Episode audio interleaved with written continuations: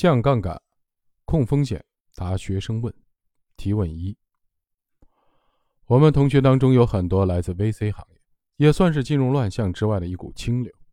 现在碰到很多 VC，在募资的过程中比较麻烦，社会给的资金不是特别的充足。刚才您演讲当中也提到了直接融资需要大幅度的提升。我的问题是，您认为长期的资本这方面的供给主要来自哪方面？通过什么手段可以增加这一部分的供给？黄奇帆教授回答：其实从理论上说，一个社会资本的长期资本的来源，至少可以有十种以上的合规的资金：一是企业年金，二是政府建立的养老、医疗等社会保险基金。三是商业保险公司的保险基金，四是各类企业，包括国有、民营公司自有闲置的资金，五是富裕家庭可以用于投资的资金，六是政府的财力组建的各种产业基金或引导基金，七是各类专业的资本运营公司或 LP 类的投资公司的投资资金，八是各类金融机构按股权投资比例授予的融资融券的资金。九是商业银行资本金合规比例下的股权投资基金，十是境外合规的投资资金。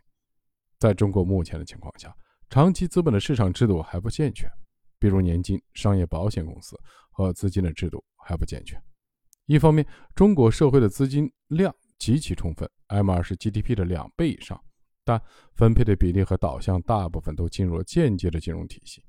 进入银行储蓄。然后又通过银行贷款，老百姓和企业的资金进入了房地产，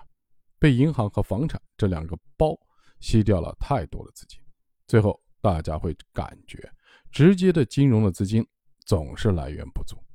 所以我们常常说去杠杆，重点是降低国民经济的宏观杠杆率，在中国关键是降低非金融类工商企业的负债率，增加直接金融在金融体系中的比重。尤其是增加企业股权配资的比重，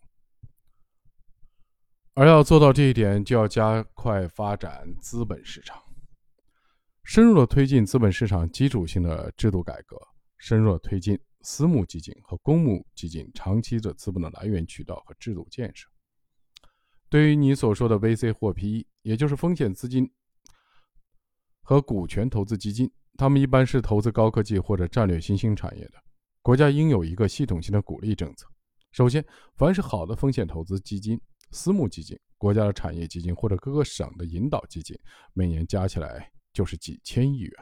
这个资金作为引导资金放到私募或者风险资金，只参与引导并鼓励分红，不进行管理，由私募基金 GP 的团队进行管理。其次，凡是这种基金的投资实业、产业、高科技，一般会按照百分之十五的所得税。或者相应的优惠政策，这个也是一种激励。只要有这种激励，资金就会过来。我刚才是从政府的管理层的角度在说话，从你的角度来说，只有一件事，就是把你现在还弱小的 VC 或 PE，哪怕只有五千万元，做到百分之十五的回报，要不了两年，五千万元就可以变成五亿元。如果还是百分之十五的回报，再过三年就会变成五十亿元。因为只要你投资的效益好。各种 LP 资金会源源不断的投到你的基金中来，所以关键把你自己的项目搞好。提问二：中国目前的宏观高杠杆是否潜藏着较大的金融风险？黄奇帆教授回答：中国总的杠杆率，也就是政府、居民和企业部门全部的债务，大约是 GDP 的百分之两百五十，这和美国大体相当。其中政府的负债比重是百分之四十六左右。居民负债比重是百分之四十四左右，企业的负债比重是百分之一百六十左右，政府负债比重不到美国的二分之一，居民负债比重也比美国低很多，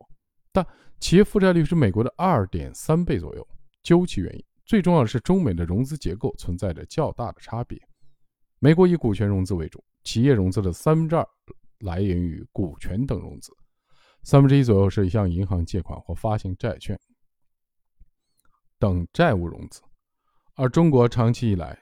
间接融资为主，企业融资的百分之九十依靠举债，百分之十为股权融资。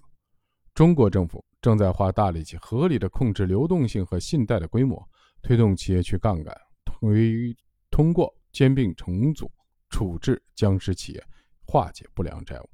这些措施正在逐渐的发挥作用。在去杠杆的过程中，中国政府高度重视防控重点领域的金融风险，避免猛烈的去杠杆对经济产生破坏性作用。同时，更加注重深化金融改革，提高金融服务实体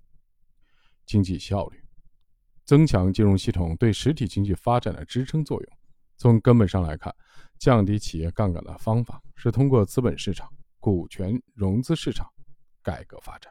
把中国资本市场做大做强，发展多层次的资本市场，包括股票市场、私募股权市场等等。大幅提高直接融资比重，特别是股权融资的比重。随着股权融资比重上升和股票市值增加，企业负债的水平会大幅的下降。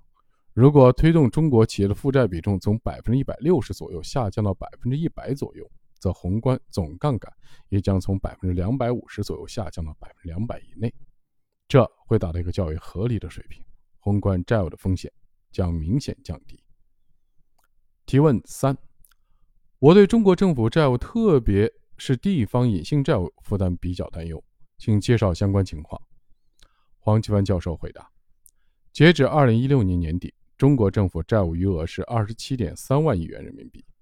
其中中央政府债务余额是十二万亿元，地方债务余额是十五点三万亿元，负债率，也就是和 GDP 的比值为百分之三十六点七，低于欧盟百分之六十的警戒线。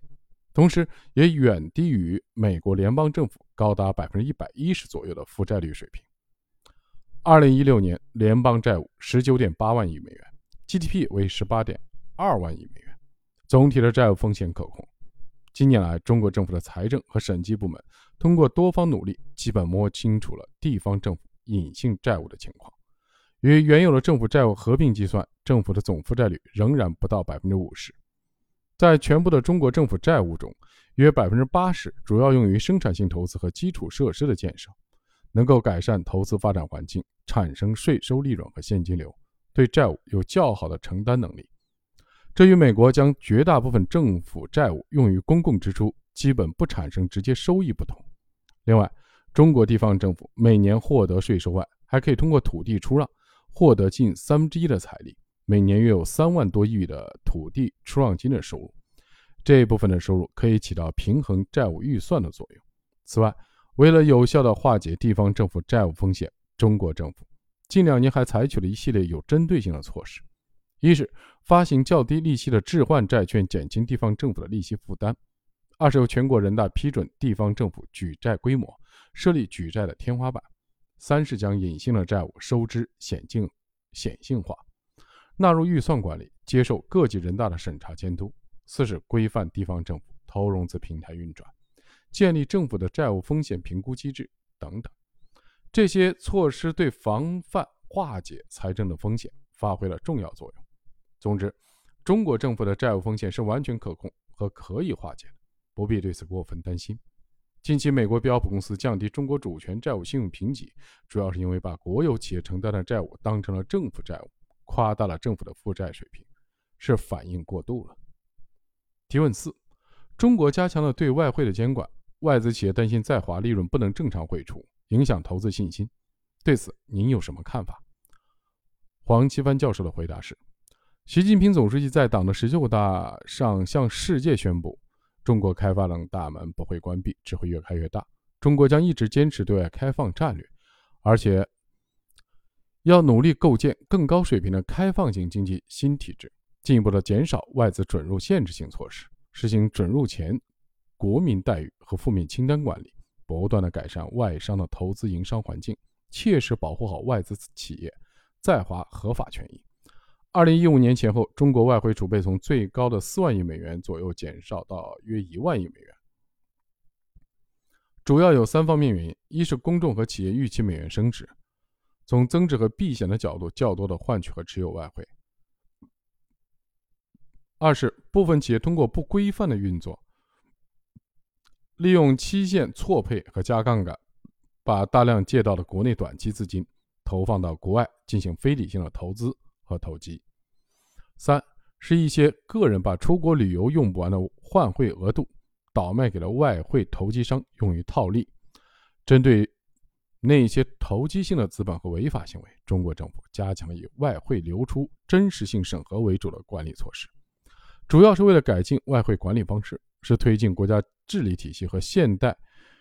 治理能力的举措。这也是国际的通行做法，并不针对外商投资企业。外资企业正常的贸易向下的资金流出流入不会受到影响，完全没有必要担心。